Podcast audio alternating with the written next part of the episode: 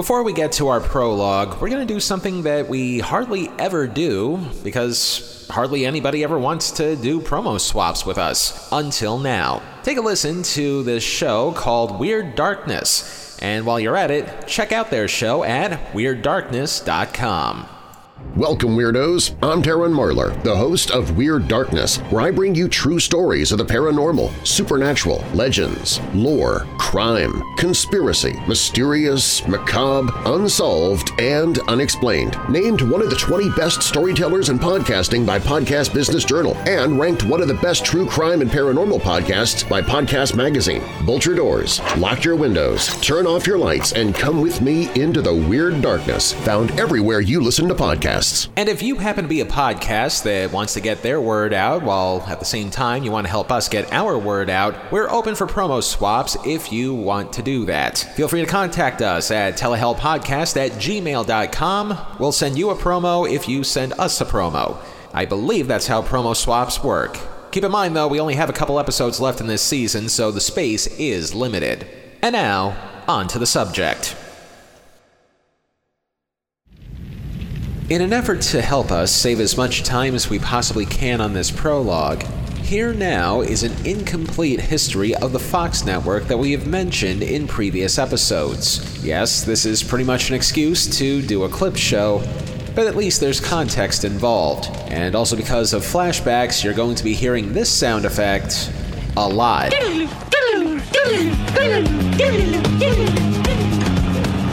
Good evening. This is the 10 o'clock news. I'm Steve Powers.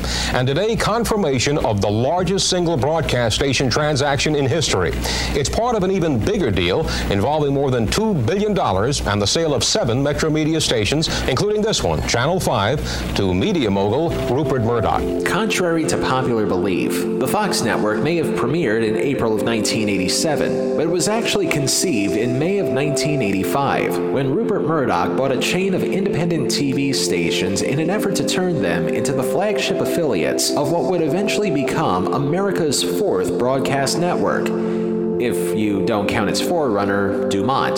By the spring of 1986, those affiliates went through a rigorous rebranding and unification process that would turn them from independent TV stations to the charter members of what was first known as the Fox Broadcasting Company, or FBC for short. From that spring to later on that fall, the affiliates would let its longtime audiences know that something new was on the horizon, even though it didn't really have much of a plan at that moment, save for what they thought was a blockbuster coup. And now, ladies and gentlemen, Rivers! When the yet to premiere Fourth Network announced that it hired the legendary Joan Rivers to be the host of their first program, a late night talk show, a number of seismic waves developed that garnered interest and ruined friendships. But because this is a story that's really too densely layered to tell here, we'll cut a long story short and say that while the Fox network came out with guns blazing, the Late Show with Joan Rivers barely lasted a year, and through a series of mismanagements, bad timing, and even worse replacements, the young Fox network realized that perhaps they bolted out of the gate too soon, and perhaps they needed to boost their primetime profile a little first before grabbing the bull by the horns in late night. And so they did from 1987 to about 1992. Slowly but surely, the Fox network made its presence known. Despite airing shows that the so called traditional broadcast networks wouldn't touch with a 10 foot pole, Fox actually managed to make a name for itself in its early years, not just as the network for young people, but one with a growing list of affiliates which, thanks to them originally being independent ones, was actually making more money on their syndicated rerun lineups than in prime time itself. Still, though, the network didn't quite feel complete.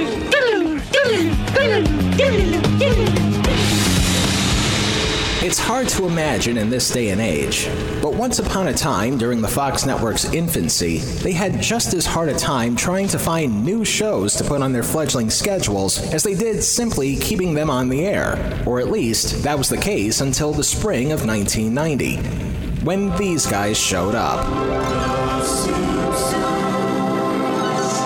To tell the story of how former Tracey Ullman filler segment The Simpsons turned the Fox network into a full fledged network would take far too long to tell on a podcast that glorifies success. We don't do that around here. But for the purposes of this story, it's hard to understate just how important the arrival of The Simpsons was for the then three year old TV network. Thanks to the ratings it was pulling in on Sunday nights, Fox not only became a force to be reckoned with, but it also made the development season for the fall of 1990 a little more tantalizing. Suddenly, a higher caliber of star wanted to have a show on a network that suddenly had the biggest hit on television. A hit so big that Fox wound up taking The Simpsons from Sunday nights to Thursday nights in the fall of 1990 to try and be the death blow to a certain comedian's career without the use of courtrooms decades later. But with The Simpsons putting Thursday nights in its crosshairs, that meant that the network's Sunday lineup of 1990 would have a hole to fill. Now, granted, Sunday nights in 1990 had a lot of heavy hitters and fresh starters. Fox did face a bit of an uphill battle, but not without heavy hitters of its own. Of course, you have the long established Married with Children holding things down thanks to some newfound Think of the Children esque publicity. But what about the show that would take over The Simpsons at 8 p.m.? The winner of this year's Emmy is in living color.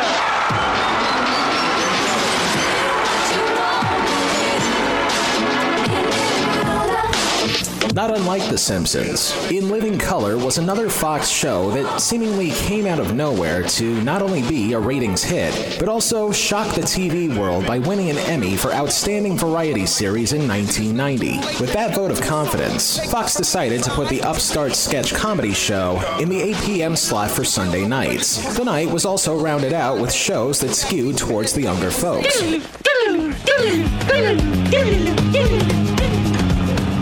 A TV network that's as young as Fox is, even in this day and age, is bound to make a number of mistakes as part of its growing pains en route to becoming a network on par with its peers. Of course, when it comes to the Fox network, there's a fine line between a show with critical acclaim and a show destined for the compost heap.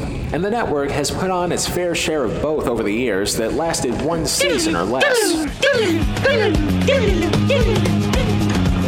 Thanks to recently acquiring the rights to NFL football, old CBS affiliates, and back then, the NHL, Fox was able to transform itself from TV's red-headed stepchild into, at the very least, a bantamweight in the fight for TV ratings. However, aside from a sudden glut of shows with titles like World's Blankiest Blank filling up the holes in their schedule, the network was starting to see some of its bigger hit shows reach the end of their runs. So, with the network trying to keep their pipeline full of shows that would appeal to a young audience, the network thought that a standard bearer of that youthful demographic would be just what they needed to remain a contender among the other three networks plus cable. For reasons we don't quite understand, the network thought that Pauly Shore would be their savior.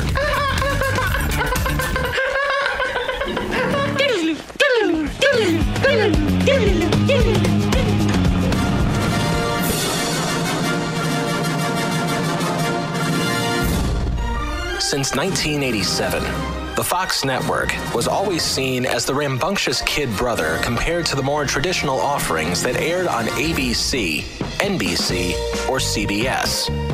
Always trying to put on shows that the so called traditionalists wouldn't touch with a 10 foot pole, the Fox network has seen its fair share of boundary breaking over the years. From its first hits with Married with Children, 21 Jump Street, Tracey Ullman, and The Simpsons, to its current state of dominance thanks to increased sports and news coverage over the decades. The network spent most of its early years trying to prove to everybody that no ideas were bad ones.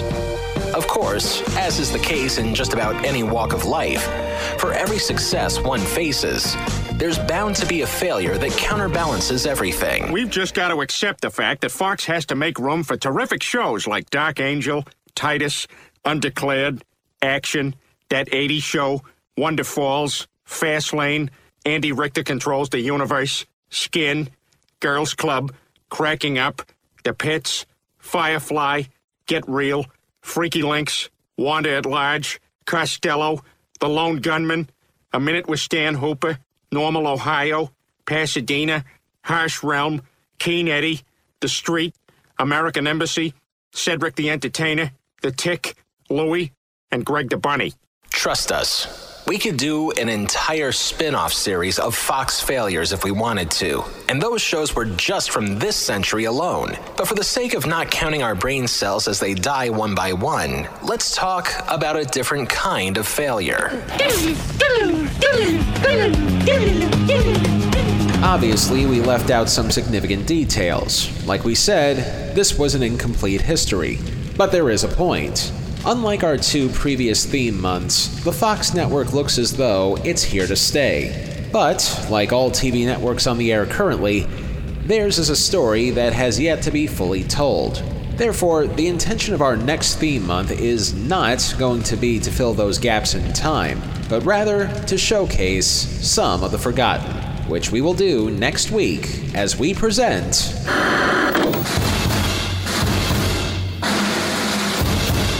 Fox. Fox. Fox. Hi, I'm Foxy the Network Fox, inviting you to join me for a wonderful Fox program brought to you in full-fledged Foxorama. A wop, bop, a bop, a wop, bam, Fox. It's Fox Failure February in Telehell.